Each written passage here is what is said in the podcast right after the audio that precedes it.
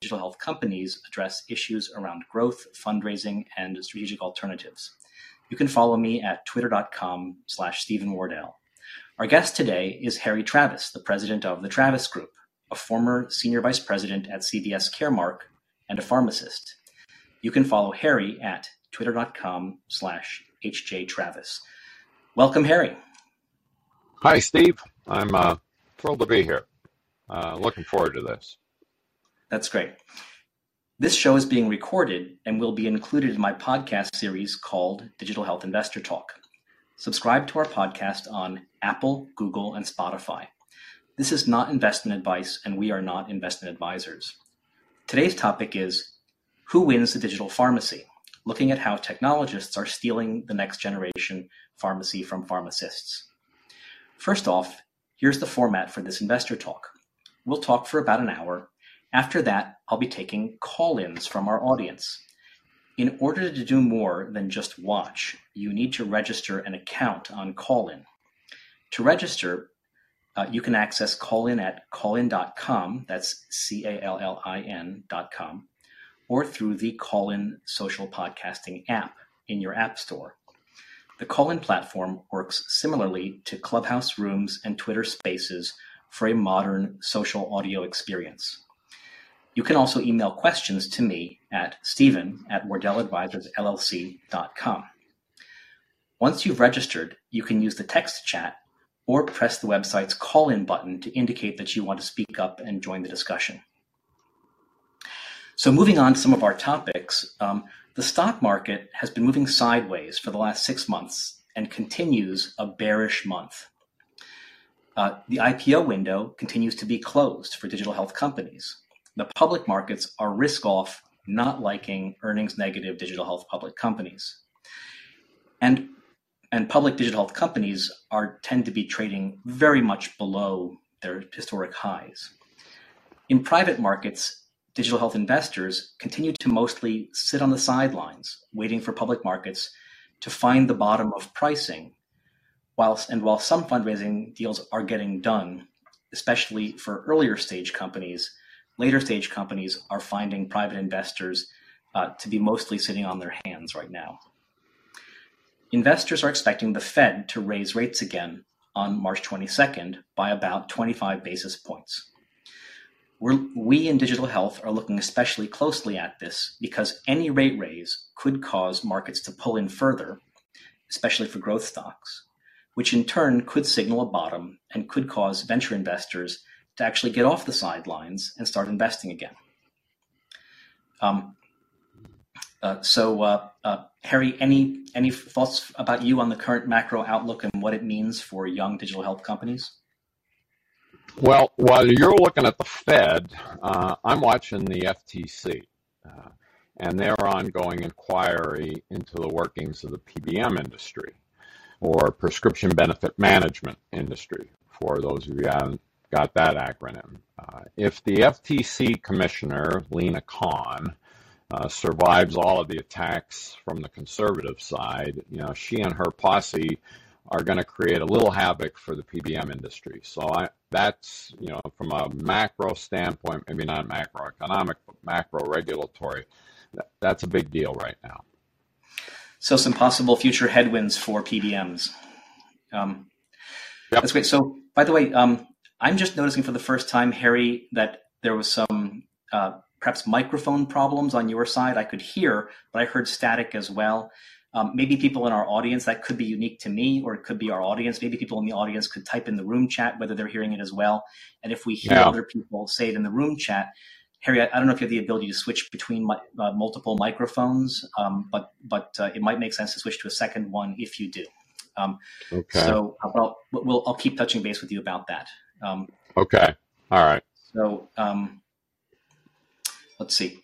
So that that's great. So that now the next topic after macro outlook is just news of the week. So for this week, I want to talk about a couple digital health deals that uh, are very important actually to the sector. So the first is that Transcarent announced that it's buying 98.6. Uh, an article in MobiHealthNews citing Forbes said the value was over 100 million dollars. Um, this was this deal was announced on Monday. So um, Transcarent, that's the Glenn Tullman company. So Glenn Tullman did Allscripts, uh, and Wall Street loved him, and investors loved him. And then he did Livongo, and he managed to sell Livongo at a very high price, perhaps at the top of the market, to Teladoc. Um, and now he started Transcarent, and the and so entrepreneurs and investors are watching him. They think he's got a bit of a magic touch. They'd like to know what his plans are, what he's doing. He seems to be playing around in the uh, employer benefits sector and also the the payer um, health plan programmatic uh, benefits uh, sector as well. Uh, and so he's started Transcarent. That's a digital health benefits platform focused on the self-insured employer market. Um, so he's he's back at it. Uh, is backed by Lee Shapiro over at 7wire, who's Glenn's friend. Um, and um, 98.6 is an AI enabled, on demand, text based primary care app uh, purchased by, um, by Transcarent. And I think I saw that it's raised more than 100 million in funding. So there may be an element of down round here, but they never make it easy to figure that out. Uh, but the market is also uh, valuations are far are really down compared to when 98.6 last raised funding. Um, so to me, the fact that Transcarent is doing deals, buying companies in this sector, it signals that the employer budget is still a strong budget. It's a great place to be. It's a great place to play.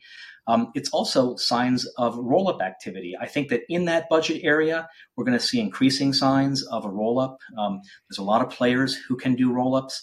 Teladoc's going to do a roll up. Um, uh, uh, and um, uh, you know, we're going to see other companies do roll-ups, perhaps even some IPOs coming out of there uh, to power those roll-ups when uh, the IPO window opens again. Um, so uh, signs of a roll-up, signs of consolidation. I think that sector is ripe for consolidation. We've seen some consolidation. I think we'll see more consolidation. I don't know if we're going to see all of the frenzy of consolidation that the CEOs in that sector want to have happen, but I think this is a, a it's a good sign. Um, and also, I'm intrigued. Uh, you know, I've, we just haven't seen a lot of validation of what I'll call the text and chatbot based primary care sector. But this is it. This is a very savvy guy spending real money on a text and chatbot based primary care uh, you know company. Um, and so that, that's intriguing validation in that sort of asynchronous text based world. So, Harry, any, any thoughts about the deal?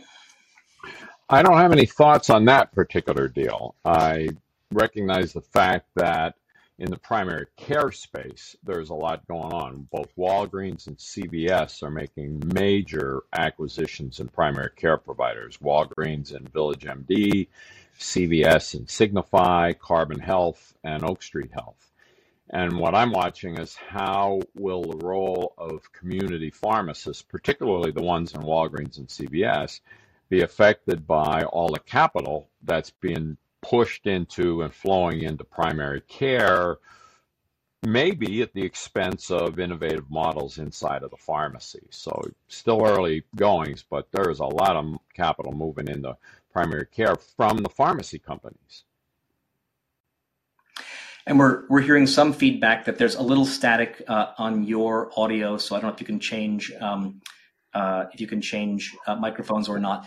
It, it's what? it's not terrible. We can we can we can live with it uh, if there's no ability to change microphones. So very interesting. So then the next one is uh, Best Buy, uh, the retail giant, has been getting into digital health of all things, um, and it announced it's partnering with Atrium Health, a provider organization based in North Carolina, to offer a hospital at home uh, services. So this is an interesting. It's a, it's an additional move by Best Buy into digital health. Um, uh, and it's a combination of consumer digital health, which is where it makes sense for Best Buy to play, with being a provider of telehealth. Um, uh, and um, so, and then, uh, so that, that's intriguing. I think we, we should watch Best Buy. It's one of the most exciting things going on in the consumer digital health space. Um, and I think I, I read that on the earnings call, um, that they mentioned there would be synergies with Geek Squad. Uh, so if you can imagine, Best Buy already has cars going to people's homes, and maybe they buy, um, you know, uh, remote monitoring equipment or consumer digital health products that are important to their health, and they break, and they need someone to come to their home and look at their home setup and fix it in their home. And Best Buy already has, uh, you know. Uh, already has the the geeks in Geek Squad driving to their home. So very interesting. I would not have thought of that synergy. Harry, any, any thoughts you, on that? If you see a Geek Squad car pull up and the guy gets out in surgical scrubs, you know, hmm, I don't know, but it could happen. Uh, re- replacing the battery on your pacemaker or something. Yeah. Right, um. So, uh, so that's uh, and then uh, Harry, any news from you for the week? Uh, the uh, other than the Walgreens uh, one, you're going to talk about uh, meetings coming up. I've got a thought on some meetings, but I'll let you lead in with your uh, thoughts on conferences.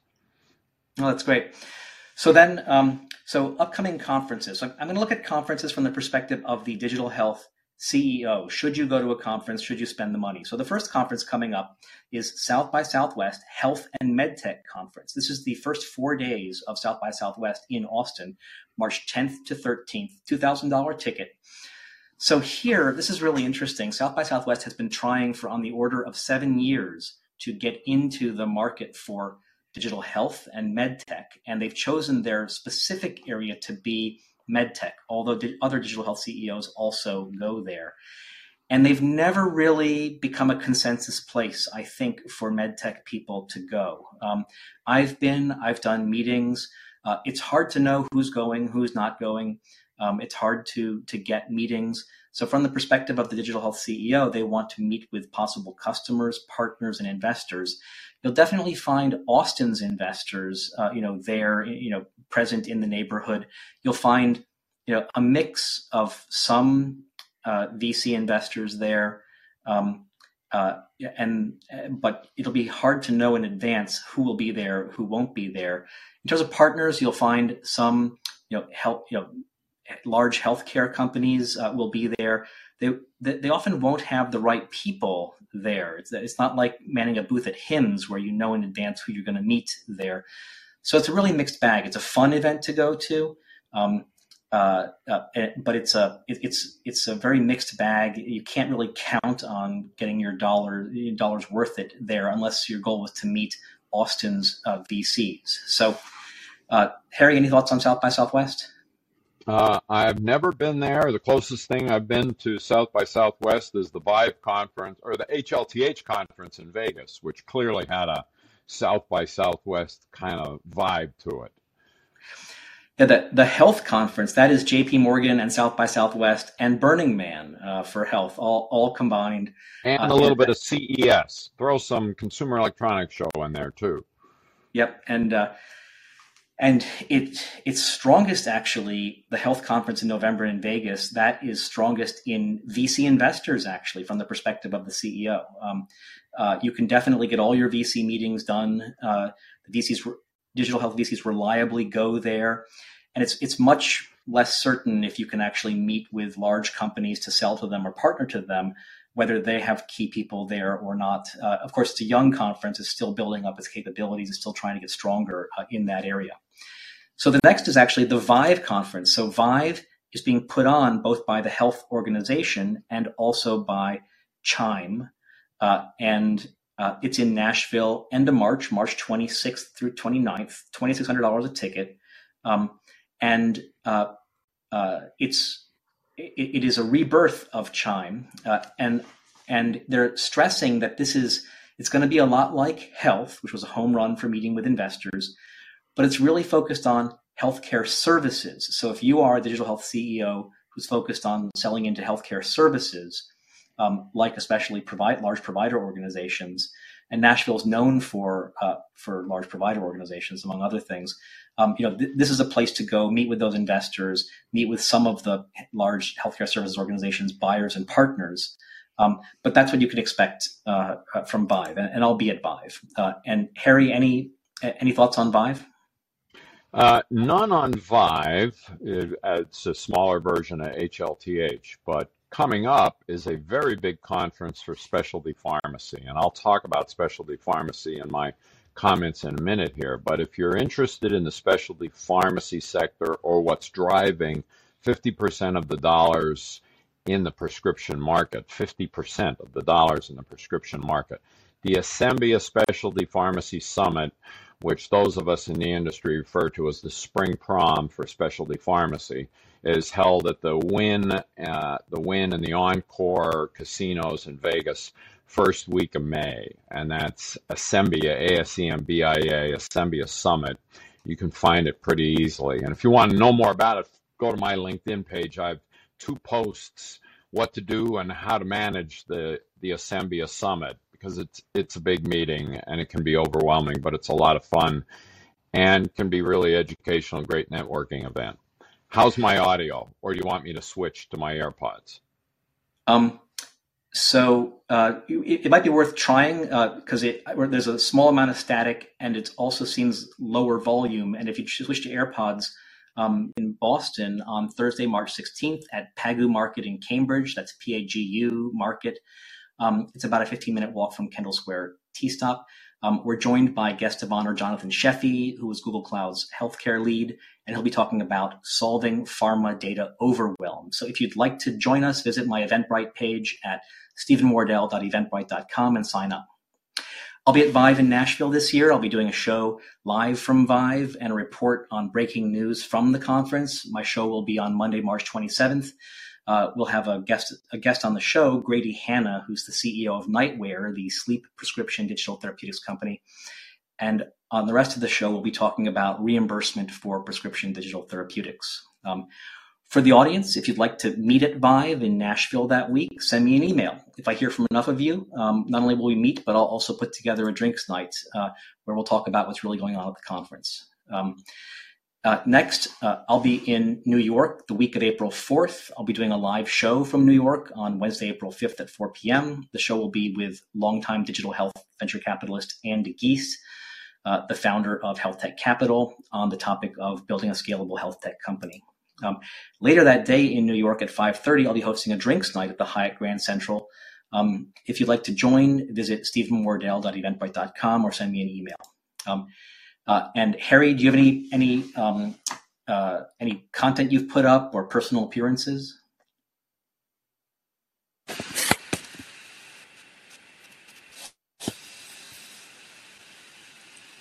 to see that that wasn't um, the FDA saying that that was some commentators saying that so I think we'll start to see um, uh, some um, uh, you know we'll start to see growing calls for um, for the use of GPT-3 in medicine to be treated as software as a medical device, for example. Um, so one kind of artificial intelligence is machine learning, um, and uh, th- there's also um, there's visual machine learning, uh, and so this I think is the most slam dunk case for dunk case for artificial intelligence, um, and this is used in diagnosis in pathology and radiology and other areas. Um, uh, and uh, uh, let's see. Um, so Harry just messages that he is he's getting back in, um, and uh, uh, so uh, in with pathology, uh, you can use uh, artificial intelligence to view many more, look at many more cells,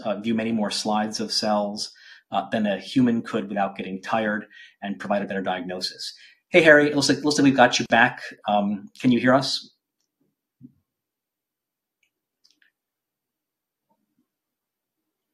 Um,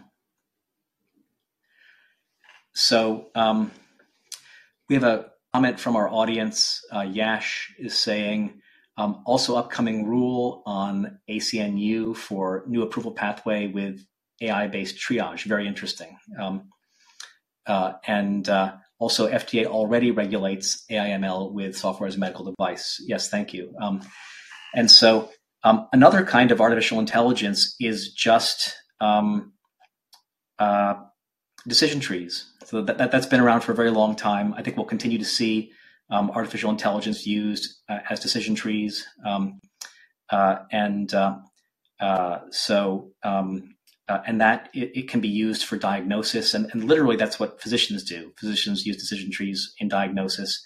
Um, and artificial intelligence can use decision trees. And then there's large language mo- models and it's not clear to me right now why you would use a large language model for diagnosis, let's say, instead of just using a decision tree. Um, uh, and uh, uh, so, um, uh, uh, and so I think we, we may see people continuing to use uh, decision trees in diagnosis um, as a form of artificial intelligence. So then there's large language models. I think you, what, intriguingly, you could actually see large language models used in what I'll call talk therapy. Um, uh, so uh, could you have a large language model specifically built to emulate um, a certain school of thought in talk therapy? I think you could. That would take yeah. advantage of the strengths of large language models. So, Steve? Hello, Ted. Can you hear? I think we can hear Steve? you now. Oh, boy. I yep, apologize I can hear you. for that. I um, challenges of doing this on the fly. Okay, my apologies to everybody, and appreciate your patience. Coming up, I'll be at the Asembia meeting in Vegas, and would love to meet anybody there. Uh, the way to find me is on LinkedIn. Harry Travis LinkedIn uh, is probably the primary way to link with me there and send me a message. Uh, that's a four-day conference. There's plenty of opportunity for networking and be fun to meet people. That's great. So, um, and then industry reports. Have any reports come out that you're watching with findings? Um, I usually like to look at Rock Health reports, and there haven't been any of those recently, um, at least in the last week. Um, but any that you that have come out that you've noticed, Harry, that you want to call attention to? The most interesting report that's just come out is anybody in this industry should be following uh, Adam Fein at drugchannels.net. Uh, and he publishes an annual, a big report on the pharmacy and PBM industry that is kind of like the industry standard for market share statistic, market trends for retail pharmacy and PBM. So shout out to Adam Fein at drugchannels.net, and you can see that report that's up there that you can purchase and get on his his blog list his, and for all his posts. He's very timely and very good. That's great. So, uh, thank you. So, Harry, um, uh, can you tell us a little bit about your background? So, you um, have been in, in, the business of pharmacy, and you were also trained as a pharmacist, and you've also run a pharmacy tech company, uh, and you have been a senior executive at the big uh, at the big pharma companies. Can you give us a little bit of your background? Yeah, I joke about it that I'm a recovering pharmacist. I'm in step 10 of the 12 step program and never been able to get completely out of it. But trained as a pharmacist at the University of Pittsburgh. I practiced pharmacy in DC and People's Drugstores a long time ago. Uh, went then to the University of Virginia Darden School to get an MBA and took my career through kind of corporate healthcare at back long stints at Baxter, Cardinal, Accredo Health, one of the early phar- specialty pharmacies. We were acquired by Medco when Medco was one of the big, big, PBMs. And then that took me kind of, I didn't, I decided not to stay on with that team, jumped out and got recruited into Aetna, ran Aetna specialty pharmacy and mail order operations. I did a digital startup in the world of digital adherence and then recently was recruited into Caremark, where my last job was senior vice president at Caremark on the member side, running all of their mail order, specialty pharmacy, and customer service operations. We reorganized in the spring, summer of 22. That gave me an opportunity to get out on my own, and I'm now running my own consultancy and kind of thought leadership organization with a little bit of coaching on the side.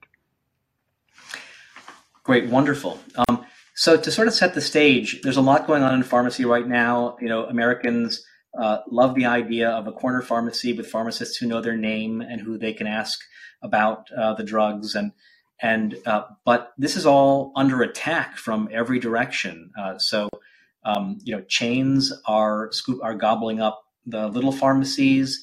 Uh, and that's turning the pharmacist into a mid-level, um, you know, uh, skilled professional instead of an owner.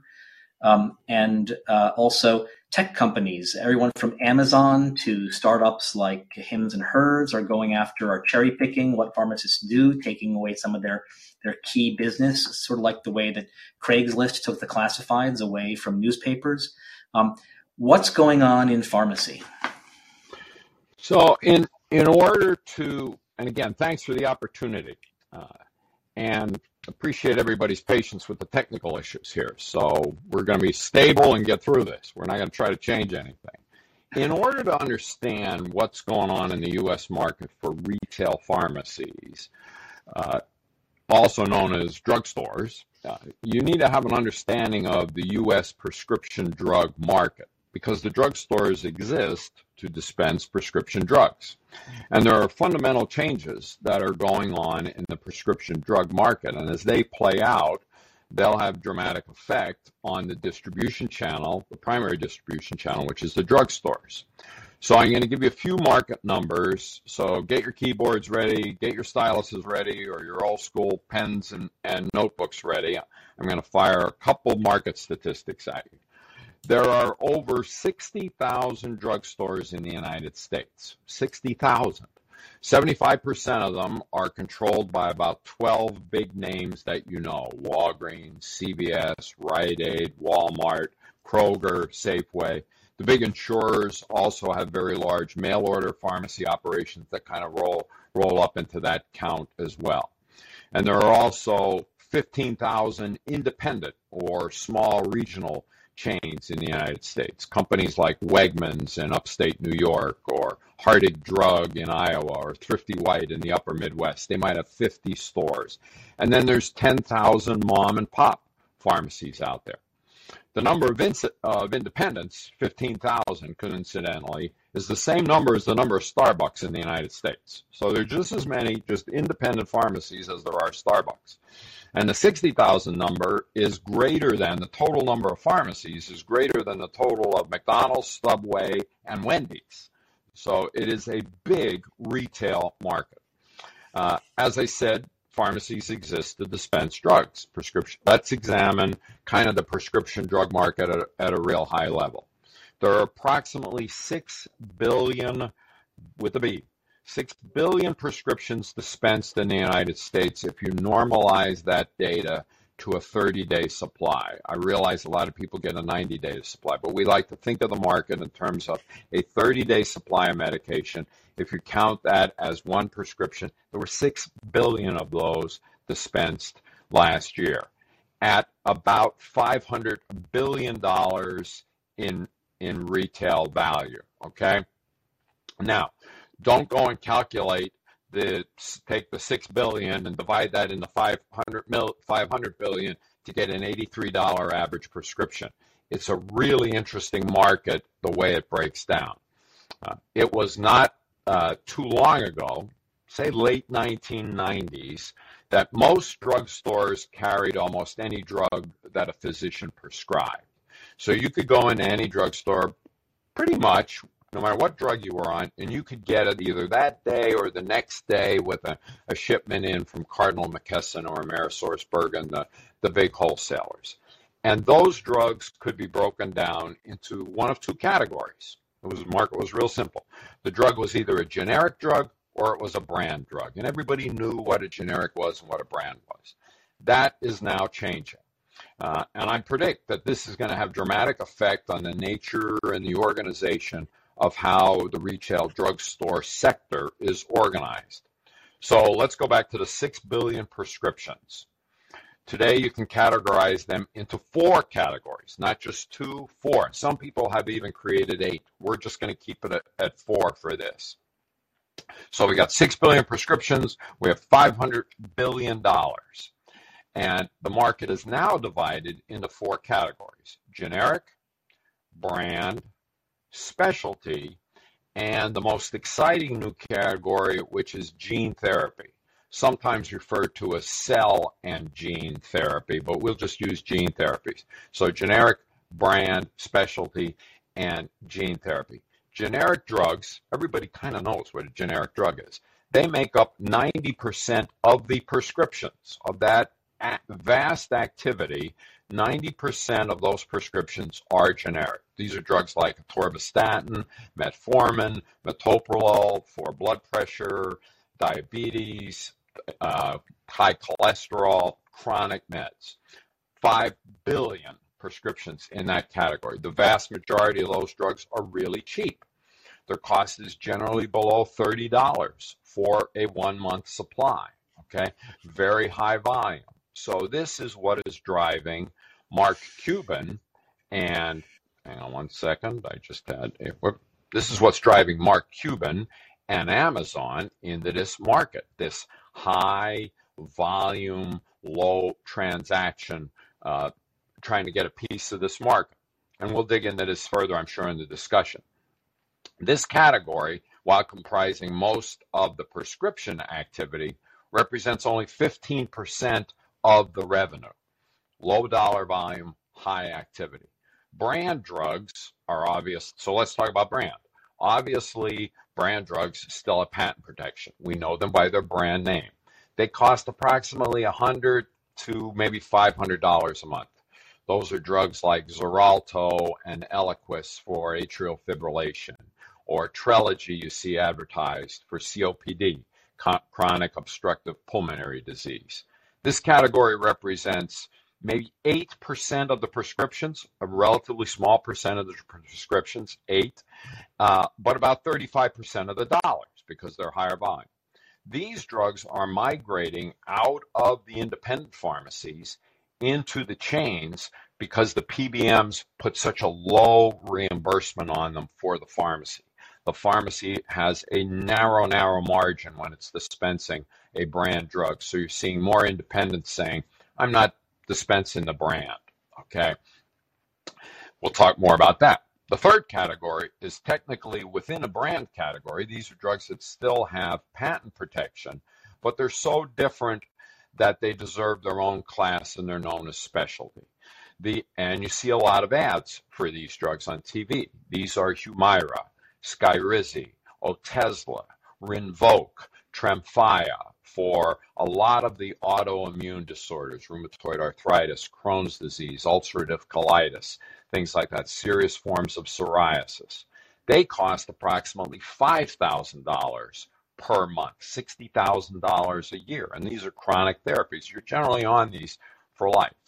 Uh, and here's the most important statistic about this class specialty drugs represent 2% of the prescriptions, a very small slice of the prescription pie, but 50% of the dollars. It is the classic case of the tail wagging the dog, uh, a very small tail wagging the dog. And the big dog is payers, the government, PBMs, insurance companies, employers. When patients end up on these drugs, it's blowing everybody's budget up. And finally, the fourth category is cell and gene therapy. And we're in the very early stages of this, but it's real exciting.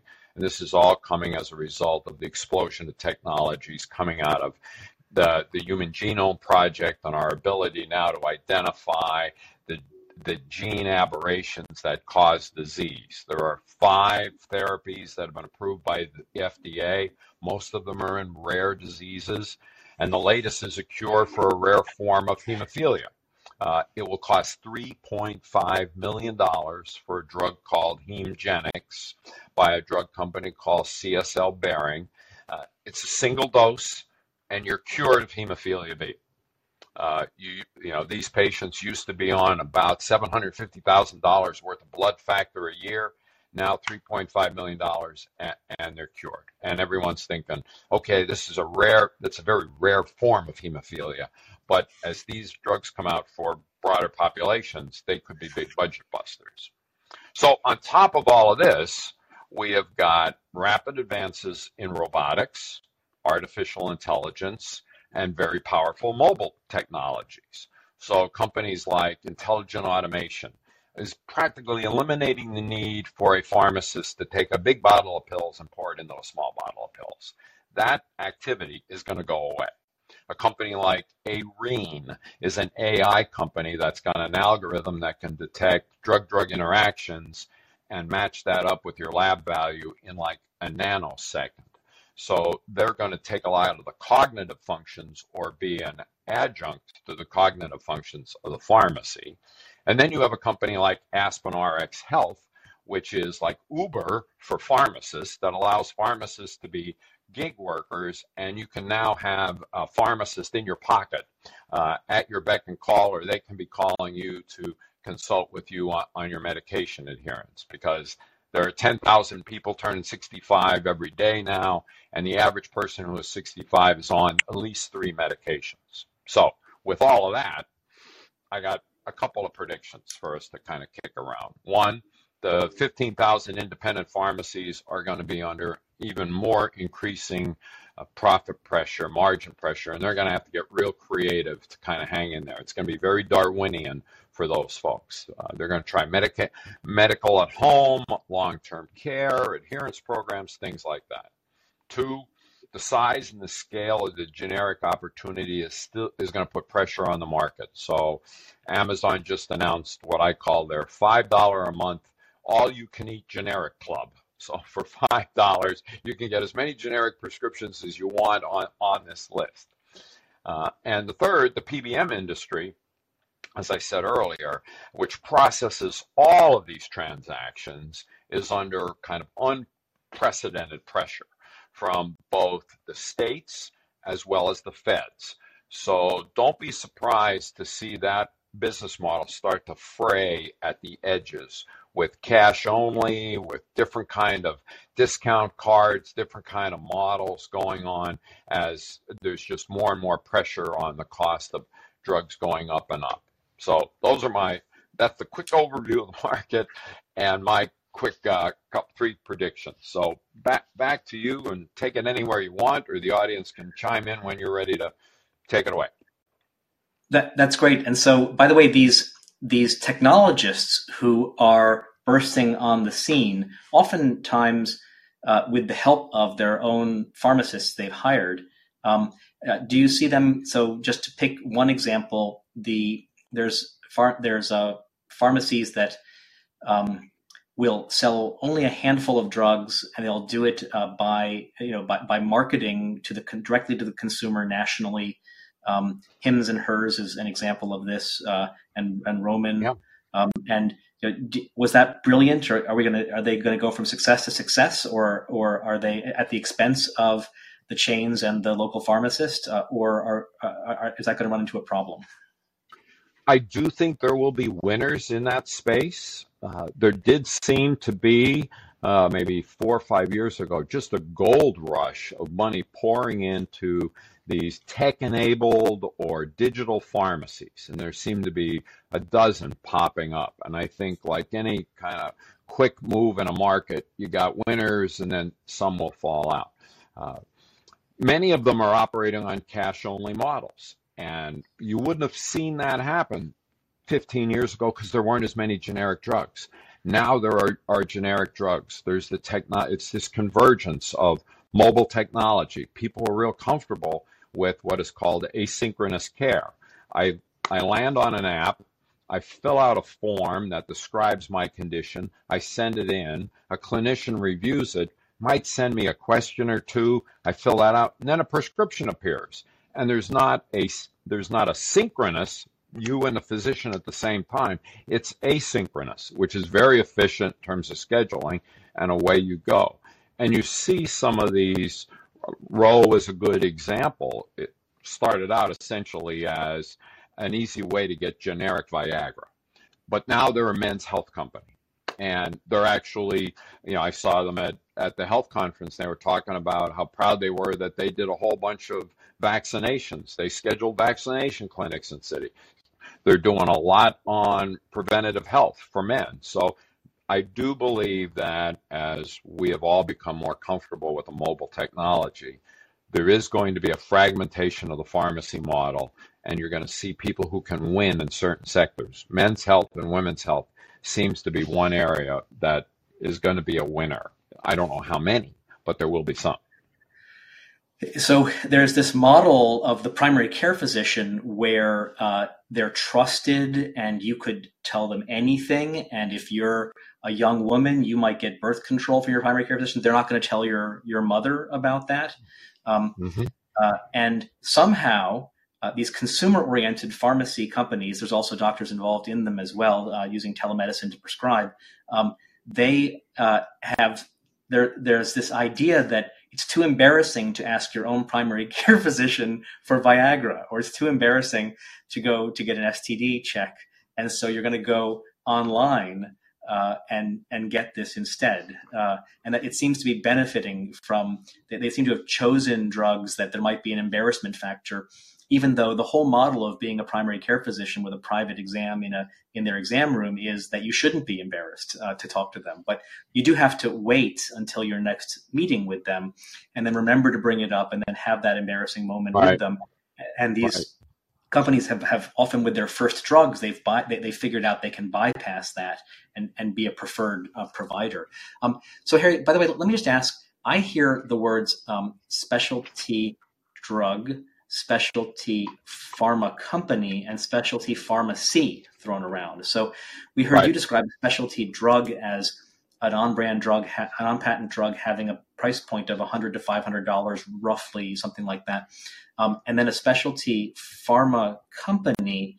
I've heard that described as uh, a special purpose pharmaceutical company that has no R&D capacity that goes and buys uh, ugly stepchildren drugs from big pharma that are being under marketed and then builds right. a specialized sales force. So it's really talking about a specialty sales force that knows just how to exactly sell that to the right kinds of prescribers and gets a lot more value out of that drug than they got uh, at a big pharma company. That was the specialty pharma model. And especially pharmacy, I see as uh, pharmacies with, with higher skilled uh, um, pharmacists at them who will do things like special preparations of existing of, of mainstream drugs or maybe alternately special extra steps of care that are required for expensive drugs. Is is that right? Uh, I, I wanted to clear up some confusion around a specialty yeah. drug a specialty pharmaceutical company and a specialty pharmacy. Does that sound right to you yeah, I think a few words on the definition of specialty is important because it means so much to so many different people and it's used so broadly. First, we've got to separate pharmaceutical manufacturers, drug companies, from pharmacies. I'm talking about pharmacies here. And specialty pharmacies are just special purpose pharmacies that have geared their business model around the drugs that are called specialty drugs. And specialty drugs, the term specialty drugs, is nothing more than a term of art. It is not a term that's conferred by the FDA or the state board or anything like that. It's really a, a term that's used that was kind of invented by health plans and insurance companies to create a class of drugs that deserve a certain amount. Of, we're going to create a special benefit category for these really expensive drugs. And a specialty drug is generally $5,000 a month and more is a specialty drug. But what United might call a specialty drug might not be what Cigna calls a specialty drug or Aetna calls.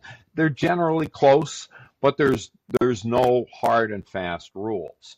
Likewise, a specialty pharmacy could be a pharmacy that dispenses 100 specialty drugs, or it could be a specialty pharmacy that dispenses 10 specialty drugs. And they could be diff- different drugs. But that's always expensive. They always involve a lot more work when it comes from reimbursement and insurance coverage and things like that. Generally, they are for serious conditions, uh, and and they des- the drugs deserve a lot more attention from the pharmacist to the patient in terms of counseling and education. Great. So we, we have some audience questions. I will jump to those. Uh, one from Yash is uh, Do you envision AI pharmacist triage based prescriptions without provider intervention in the future? Um, foreshadowing ACNU use case, um, self selection and self administration. Uh, any, any thoughts? Uh, I'm not sure I understand what ACNU use case is. So Yash, if you could uh, define that acronym for me. But I do see AI being used a lot more by pharmacists and by systems and health plans to comb through mountains of data to identify which patients are at risk of drug drug interactions or dosage adjustment or things like that. Now, then it becomes what's the role of the pharmacist? And I think the role of the pharmacist is the translator. I still believe you need a, a human to human interface on something as critical as your medicine. And I, it might be very good for the profession of pharmacy as we get away from the counting of pills and taking pills from big bottles to little bottles and get into the business of communicating with patients. There are a lot of creative models. Geisinger in Pennsylvania, the Veterans Administration have put pharmacists in the front lines paired with primary care in a consultative mode where they're not putting labels on bottles or typing anything up.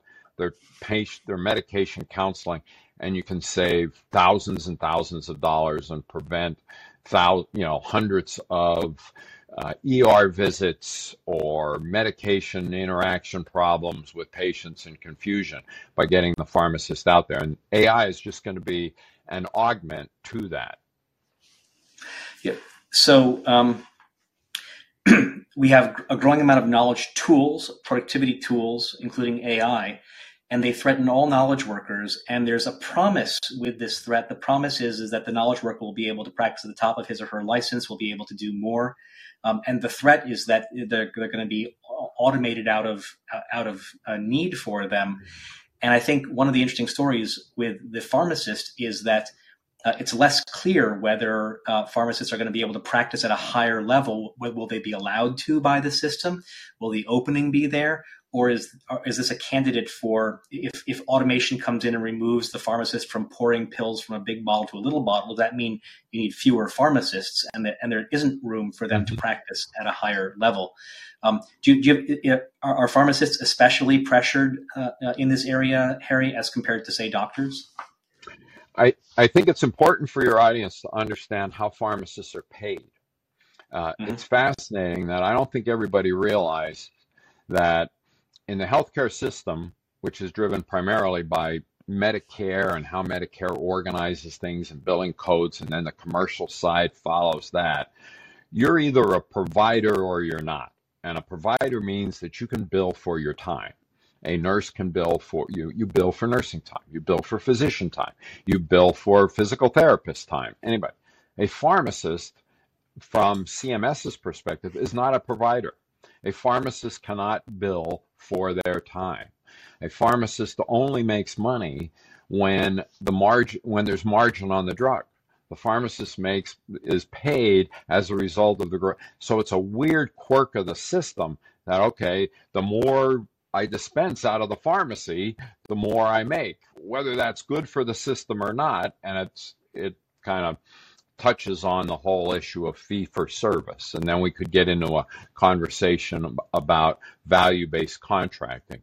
If we move to a model where we are paying for outcomes rather than paying for incidences, and we're paying a, a health plan to make sure a population is healthy, then the pharmacist is in the right mode to just get paid for doing what they do, keeping people adherent, making sure they're not having drugs that interact with one another and things like that. And their relationship to the drug is kind of disconnected economically. There is a, if you go to the American Pharmacists Association website, you see a lot of white papers on provider status. There are some states that are giving pharmacists provider status where they can bill for their time, but that's really only an interim step. What we really have to do is get out of the business of fee for service and get into the business of paying for a healthy population and a health plan or a provider like a Geisinger or even a VA saying, look, we're going to keep these million lives much more healthy, and these are the metrics. And we're going to use all sorts of creative ways of doing that. And we don't have to get paid for them individually, we're getting paid on a per person rate. And so, also with automation and AI technologies coming in, from the perspective of the physician, I've commented in the past how there's some interesting new models for what a physician will be like if you don't necessarily need to have managed to have memorized many medical school textbooks in, or, and, in order to be a physician. So, one model is, is is what's being called the centaur, and this comes from hmm. Garry Kasparov, uh, who envisions and has created a centaur league in chess. So you can have um, humans play humans in chess, and that is the only chess that is recognized by international chess federations. Um, there's also humans can play computers, and computers routinely beat most humans, and computers can actually play computers as well. but um, Centaur leagues, as formed by Garry Kasparov, the former world chess champion, um, are a human with their AI against another human with their AI. So the AI instantly tells you what move they would make. And then the human doesn't always do that move. The human sometimes will say, mm-hmm. well, I want to be more aggressive or less aggressive than that. Mm-hmm. Um, and so you, uh, likewise with a physician and a pharmacist, they now have their AI next to them telling them the next thing they should do. And, and, and the, and the AI's view of what, of what they should what opinion they should have right. on the uncertain matters.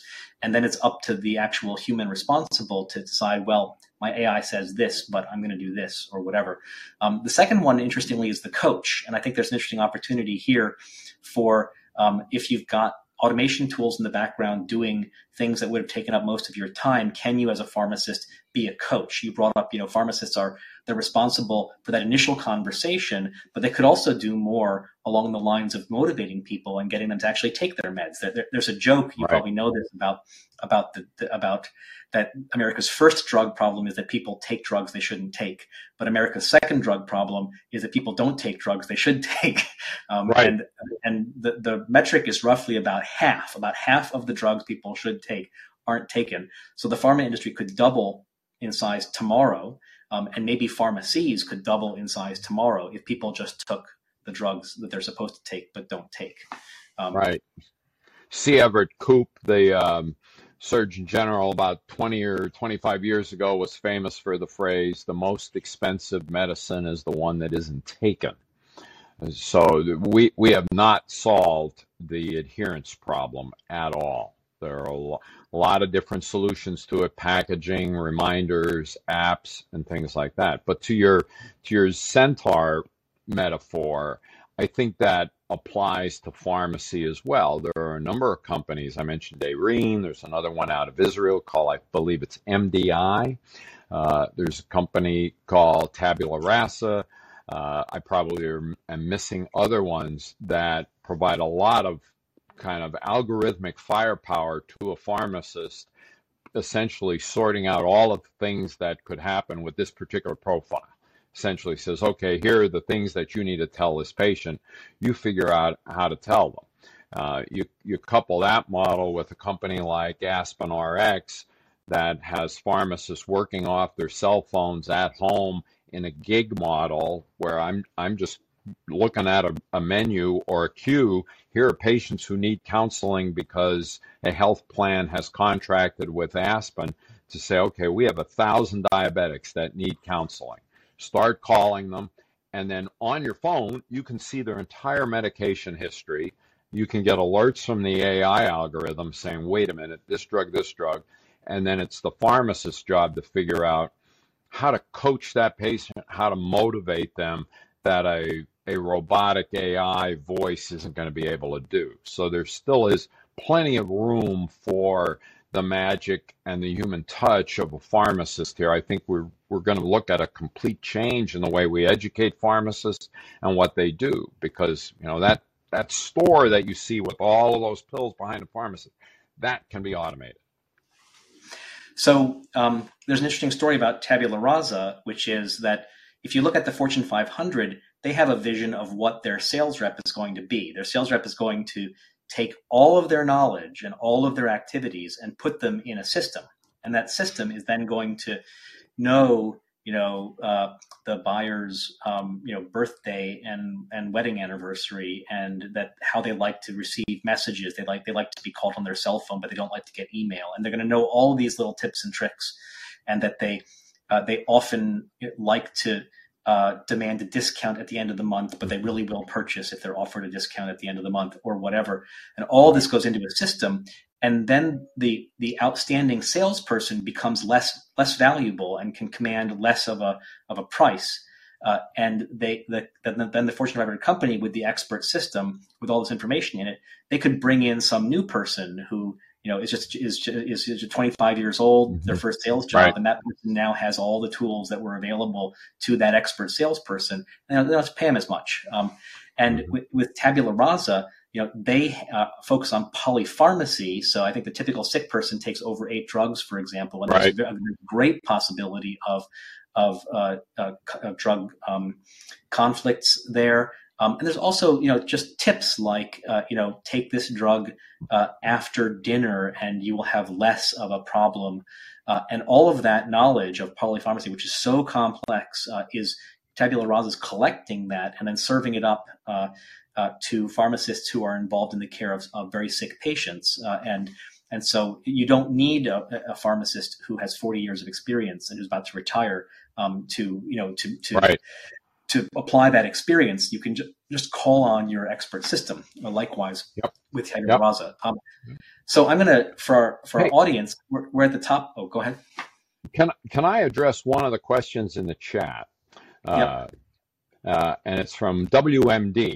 I love that acronym there. Uh, I don't know if it's real or not, but that puts a smile on your face. Okay, WMD says there are 23,000 independent pharmacies and that the number of stores has grown over the past 10 years. Does that jive with my independent mom and pop number? Uh, I might be a little off there, but what I what I want to address is I have a great respect for the independent pharmacies, big and small. It it is a tough market. And the ones that are still out there standing, as I said, it's very Darwinian. They are really good. They have figured out how to survive in a market of declining margins, great pressure from the Walmarts, Walgreens, CVS, Rite Aid. And they're great entrepreneurs and businessmen who figured out how to kind of modify their model. And it's where most, a lot of the innovation is occurring in the independent pharmacies. And there's some debate as to is the number going up or down, but it's not it's not dramatically going down. They're they are hanging in there and they are a potent political force. So everything that is being driven in DC around PBM legislation and review is driven by an organization called the National Community Pharmacists Association, NCPA which is your corner drugstore, and nobody knows how to kind of work their local representative better than your community pharmacist. So I have great respect for those folks, men and women, and I I think they're going to be around for a long time. And you know, who knows the way the political winds will blow. Uh, and those numbers, Adam Fein probably has the definitive numbers on the number of independents in his report. Hope that helps.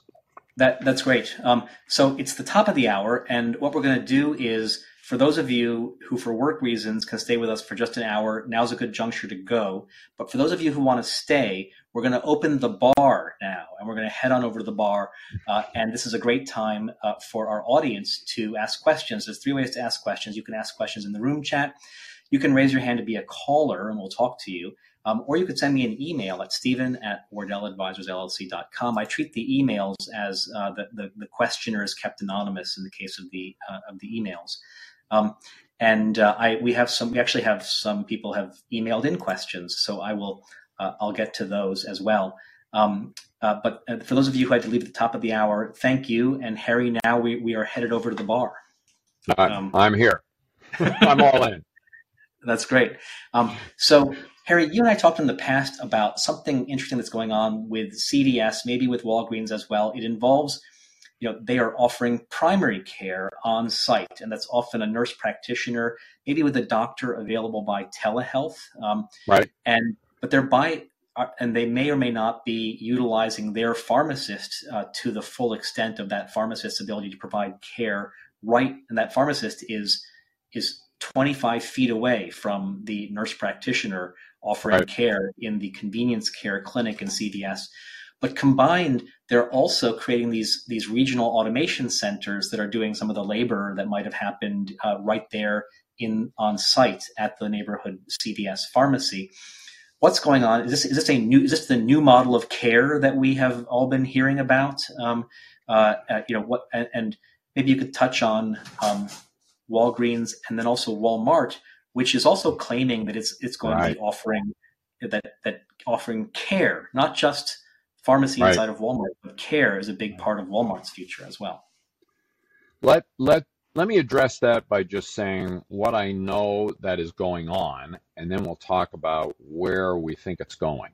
Okay, so the facts are Walmart is building really substantial primary care facilities on site beside there or right on adjacent to uh, sharing a wall with their super centers. I toured one in Chicago. They are amazing facilities. These are not just like little minute clinics. They are 2,500, 3,000 square foot facilities that have multiple functions dental, ultrasound, psychosocial, optometry, counseling, and primary care. And they are going all in on this. And the pharmacy is still in the store, but it's close. But it is a completely separate kind of business within the store. But the pharmacist knows what's going on in the clinic. The clinic knows where the pharmacy is, and it's it's hyper local. Uh, if this, you know, whatever the ethnicity is of that market, that store has adopted that, and the clinic has adopted it. And they're going really big on it. Now you see them signing deals with health plans. Uh, Walgreens is partnering with Village MD, and you're starting to see Village MD clinics, which is essentially a primary care clinic next to a Walgreens. But at the same time, Walgreens is spending a lot, and you can pull up uh, if you Google Walgreens CEO on CNBC, you'll see some good interviews with Roz Brewer, the CEO of Walgreens, talking about their investment in pharmacy automation to remove the the the counting and the pouring and the filling of prescriptions out of the store to free up the pharmacist and by creating regional fulfillment centers around the country, about 20 of them uh, that are highly automated and they look like mini Amazon warehouses. Only now they're filling you know pill bottles this big, but running around on robots. Fascinating to to watch. But so that's what's going on today. CVS is doing similar things with automation in the stores and also big investment in primary care. Where it's headed and how it will change the pharmacy model, the pharmacy care model, no one's really defined that real well. In other words, if you have somebody at the counter who has who's on blood pressure medication, is the pharmacist going to ask them to do a blood pressure check right there at the counter or near the pharmacy, or are they going to go over to the primary care clinic to get their blood pressure checked? Likewise, you could do point point of uh, sale testing. You could do a quick lipid panel with just a, a, skin prick, that sort of thing. You could get a blood level or a blood sugar level. You could get your blood pressure checked kind of at the pharmacy counter, or you could push it over to the clinic. I'm not sure where this is going. Uh, this is still very, very early stage. If you think back 20 years ago, you did, wouldn't have thought of the pharmacy as being primary care. You would have thought of your primary care physician the primary care market, as you saw kind of at HLTH, how many companies that were there at HLTH that were just talking about disruptive primary care models? Lots. Yeah, there, there's a, a joke in the industry that um, that uh, you know the physicians make a terrible small business uh, you know operators uh, and also terrible technology purchasers uh, as well. Um, and there's a lot of reasons for that and, and the technology offered to them often hasn't been all that great and their business model hasn't supported you know going for for you know uh, clean tech automation. It's supported um, optimizing fee for service. Uh, and but uh, what we've seen is is that the um, you know, the sort of the nerds which is the the, the tech uh, entrepreneurs um, have found you know for the last uh, 15 years or so, we've seen had a nearly zero interest rate environment. It was very easy for uh, you know a, a, a smooth talking you know uh, techies to raise a lot of money, uh, and then they saw this issue of uh, that um, historically uh, physicians both practiced medicine and ran their own small business practice as well. Um, mm-hmm. And they and technologists said we can do better. You know, why is there no beloved national brand of, of primary care practice uh, right. people know in advance what they're getting and, and feel comfortable with it well maybe it's time for a technologist to raise you know to raise a billion dollars and go build that um, and treat physicians as right. a sort of a, uh, a, a, non-essential intermediate level employee in that enterprise um, uh, and uh, and, and, and they're doing it um, in all sorts of ways, including with alternate care models that are virtual first, or even um, you know maybe asynchronous text based or something. Um, mm-hmm. So uh, very interesting, and it's it's you know as a physician, um, it's tough to compete against that, it's often easy to get hired to be part of that enterprise as well. They they they, they love hiring uh, you know flexible doctors uh, to be part of their system. Um, so. A question from the audience. Um, the AMA is forecasting a shortage of 139,000 primary care physicians. Wow. Um, independent pharmacies are uniquely positioned to meet some of this access to care gap. How does moving the filing of prescriptions, the filling of prescriptions out of the local pharmacy to a digital mail order supplier help solve this crisis? Um, maybe that is a somewhat tongue-in-cheek question, uh, I think, uh, but uh, what what do you think is going on? A, a, a, way of rephrasing that might be: Could pharmacists who are there locally help help um, you know if you keep people going into pharmacies and filling their prescriptions at pharmacies uh, the pharmacist could help with this um, with this care gap. What, what, what do you think? I do believe that pharmacists can help with the care gap. I, I particularly with chronic meds, diabetes, cholesterol, hypertension. There are a lot of studies that show that pharmacists, kind of in that primary care model, can do a lot of screening, uh, a lot of medication adherence work. At one level, you got to figure out okay how are we going to pay them for that time that takes time think about anybody on this and who's listening in when you're at the prescription counter how much time does that pharmacist have to step out and talk to somebody about their blood pressure okay? So one we've got to create time to do that with robotics. Then we've got to figure out okay now are you going to pay them for that time? And this kind of gets back to outcomes based contracting and value based contracting. If the insurance company that's behind all of this says, yeah, we need to find who are the hypertensives that are not taking their medicine and we're going to we're going to pay the pharmacist to do that, we we've got something going there. Now, the person started the question with the shortage of physicians. A looming shortage of physicians. There is a similar problem in pharmacy. Okay, this year brand new pharmacists graduating out of the 140 pharmacy schools around the United States, or 140 accredited schools of pharmacy in the United States, they will graduate less than, little less than 9,000 newly minted pharmacists.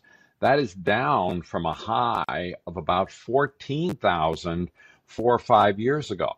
There is not as many people going into pharmacy school and it's any there have there's no scientific study as to why that is. There's just a lot of anecdote and a lot of just kind of urban lore around it. And the the point it, the, what people believe is that they're looking at pharmacists and retail seeing how hard they work and they're hearing that this is a really hard job. And okay I'm going to become a physical therapist, or I'm going to become a dentist, or I'm going to pick a different healthcare profession if I want to get into healthcare. And I'm just, there's at the margin, more students are picking a different path than pharmacy because they just don't perceive it as being a, they don't have a perception of the pharmacist being kind of in control of their own career. Despite the fact that pharmacists are always rated high on the most trusted profession. If you, you know, the annual survey of most trusted professions, the number one always wins is nurses. And then the physician and the pharmacists are kind of in a running gun battle for the number two spot for the most trusted professions uh, in the United States. Hopefully, we can hold that spot. So, another question. Um, can a digital pharmacy replace the value of the human interaction between a patient and a pharmacist? Um, does that the, sound? The, uh, the snarky answer is it depends on the age of the person at the other end of the phone, right? Uh, so, is there a generation of people who are really comfortable with asynchronous care and dealing with chatbots and mobile phones, and they'll be just fine. The market is so big, like I said, you know, I think two thirds of Americans are on some prescription drug. So uh, there, there's going to be a cohort that needs to talk to people. I used to run the call center at CVS Caremark, and we took millions of call, million calls a week. And listening to those calls, you know people need help figuring out their, their medicine. and there will be a long tail to those people who will need that. But you know, we're growing generations of folks who are more comfortable with mobile, who can navigate all of that, and it's up to the entrepreneurs to figure out how they present that data to to patients. There clearly is is a niche for it. GoodRx is a good example of getting a discount card on your phone, and you can plug in your drug and see what the prices are, and off off you go without talking to anybody. So um, I'll go back to a question from me. Um, you know, maybe eight years ago or so, Walmart shocked everybody by offering these incredibly low, you know, fixed uh, one price fits all price for generic drugs. Um, and they, there was an interesting angle there, which was that for their particular audience, just getting in their minds that they can get their generic drugs filled cheap at Walmart got people going into Walmart more often. Obviously, once you walk yep. into Walmart, you're probably walking out with 50 bucks or 100 bucks or, or more worth of other things you need in your life. And so they, they, that was a might have even been a lost leader for them that you wouldn't expect others to necessarily be able to follow. Um, but then uh, along came, comes Amazon years later doing something similar. Um, uh, and even Mark Cuban gets into the act. I don't quite understand right. what he's doing, but he's making waves. Um, uh, and Optum even uh, seemingly possibly getting into the act. What is going and, and I've heard this called a cash-like option. Um, what, what right. is going on here? Um, uh, and I, I, assume that therefore the eight dollar prescription from Walmart, if that's cash, that implies that you're not getting reimbursed by your health plan for that because it's it's so low. Maybe it falls into a different category.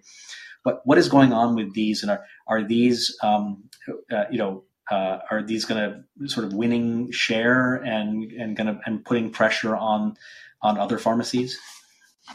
I think they are winning share. Uh, I'll give you a, a, metaphor given to me by, I'll give a shout out to a, a, young pharmacist by the name of Kyle McCormick. He runs a cash only pharmacy in Western Pennsylvania called Blueberry Pharmacy. And all of these prescriptions, even the really cheap ones, are generally covered by insurance, but they might, your copay might be 20 bucks. Uh, but the prescription itself is only five. So it's like, wait a minute, why am I paying $20 when I could get it? And he just kind of threw that whole model out the window and said, look, we're just going all cash with a simple markup, and it's a membership model. You pay as pharmacy a small membership, and away you go. And the point he makes, and the point a lot of people are making, going back to that six billion number, all of those prescriptions where billions and billions of them are less than $30. It's like, why, why should this be an insurable event? And Kyle makes the point, think about car insurance. You buy car insurance for a catastrophe that if you kind of run into a light pole, God forbid you don't get hit, but hurt. But you, you insure your car for the big bad event. You don't insure, you don't expect your windshield washer fluid to be covered on your car insurance. And mm, mm, quite frankly, no one ever covers their tires on, on car insurance. And we have the same kind of transition point going on in the insurance industry where pe- the PBM industry where people are looking at these low cost prescriptions and more access points to say, wait a minute, that uh, you know, if I get a specialty med, yeah, I want insurance for sixty thousand dollars a year. But these little things, why go through the hassle? And again, the market's big enough that there can be some experimentation. There are about 30 or 40 pharmacies around the country who have now said, we don't take cash, we don't take um, insurance cards. We are all cash, not just some cash. We are all cash. We're not taking any insurance cards. And if you have a drug that is expensive enough, we'll show you where to, to get them. But the majority of your meds can be covered right here in, paid in cash, real simple, and we'll give you great service. Then the pharmacist can start charging for that service in a membership model. The Amazon model, it's, it's just five bucks. They're not getting a lot of uh, counseling. At Blueberry Pharmacy, they got a lot of counseling from the membership, and then their their drugs are pretty cheap. So yeah, I it's something to watch. It, it, it's interesting because if you're a pharmacy and you literally your part of your value proposition is is that we are cash only, um, then you don't have pharmacists working on reimbursement with payers, uh, which is uh, and you know it, a whole uh, lot so, of overhead goes away. A lot you might, of overhead goes away. you might have some happy pharmacists, and and uh, that that time isn't free. That's a, a ma- that can be a major value destroyer uh, to be doing that. So let's see. We have another question from from Yash. Uh, what services, partnerships, or tools are must-haves for a digital pharmacy? Hmm. By digital pharmacy, I guess here I, I would mean yeah. a, a farm. This sounds like a mail order pharmacy, but maybe it has uh, a a front a front door to patients that's very digital. Um, uh, for example, and maybe it doesn't even need a pharmacy because it can partner with a true far, a true ex- prior mail order pharmacy. It's just getting the customers uh, maybe it's sourcing its own customers, has its own physicians, and um, it's and uh, then it, um, uh, it, it can either have its own pharmacy or it can simply send that yeah. to a very, to a highly cost efficient pre existing mail order pharmacy. Maybe I'm not, I'm not, sure what digital pharmacy means here. I'm trying to imagine well, that. Let, let, let, me take a crack at it, uh, Yash P. Uh, I would just break digital pharmacies into two categories a digital pharmacy that is therapy specific, women's health, men's health, other things. Uh, and in that model, what are the tools that are must haves? They need to have a clinical focus, probably clinicians on staff who can prescribe. Okay, so you call and you get a uh, nurse practitioner or a physician assistant or a physician who's reviewing your, your chart and prescribing because you're calling for a men's health problem, a women's health problem. There's a, a couple different pharmacies out there for uh, gastrointestinal disorders and things like that. The other category of digital pharmacies is just cost, generics, and ease ease of ease of access. And there's no clinical overlay. So Amazon's five dollar all you can eat generic buffet Okay, you're not going to get it. It's it's any one of a couple hundred generic drugs, and it's all about the price and it's all about convenience. Mark Cuban the same way. There's there's not a lot of clinical counseling there. It's all about the price and access and just ease ease of getting the drug. So in in that category, the miss the must haves are low operating cost, robotics, uh, you know, a a marketing tool that drives lots of patients. That, how do you get lots of eyeballs to drive a lot of volume to that central pharmacy that's pounding those things out? Amazon's got it. They just kind of hang it on Amazon Prime, and you'll just see more and more ads on on every one of your Amazon packages coming in or something. That's great. Um, so, uh, so I, I'll put out a last call uh, for any questions. We'll see if we have any more uh, questions come in, um, and or volunteer to be a caller. Um, and I think that's that's it. Uh, Harry, any any concluding thoughts on where the pharmacy um, industry is going and the poor independent pharmacists and whether they're going to survive? I, I think it is a, it's an exciting time for pharmacy. It's an exciting time for medicine because you know it, you know, if you look upstream of all of this is drug discovery. And drug discovery is in an exciting stage due to all of the advances in genetic detection and genomics. So the pipeline is filled with really exciting stuff coming down. Uh, down at where the rubber meets the road in the market, you're just seeing a lot of innovation in the business model as a result of the changing natures of drugs and the fact that there's so much technology at play now. So there's a lot of room for entrepreneurial ideas in this market.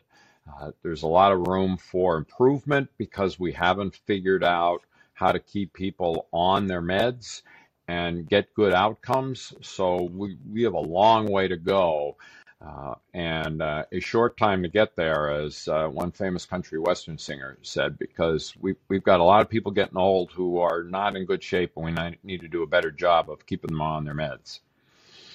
And thank you to everybody who hung in there and uh, participated in this. This was fun. Thanks, Steve.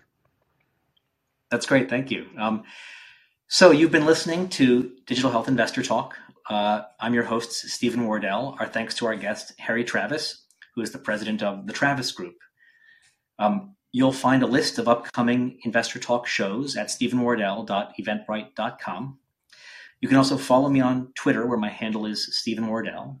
Um, to get notice of upcoming investor talks, sign up for our MailChimp list. You can also subscribe to our podcast on Apple, Google, and Spotify.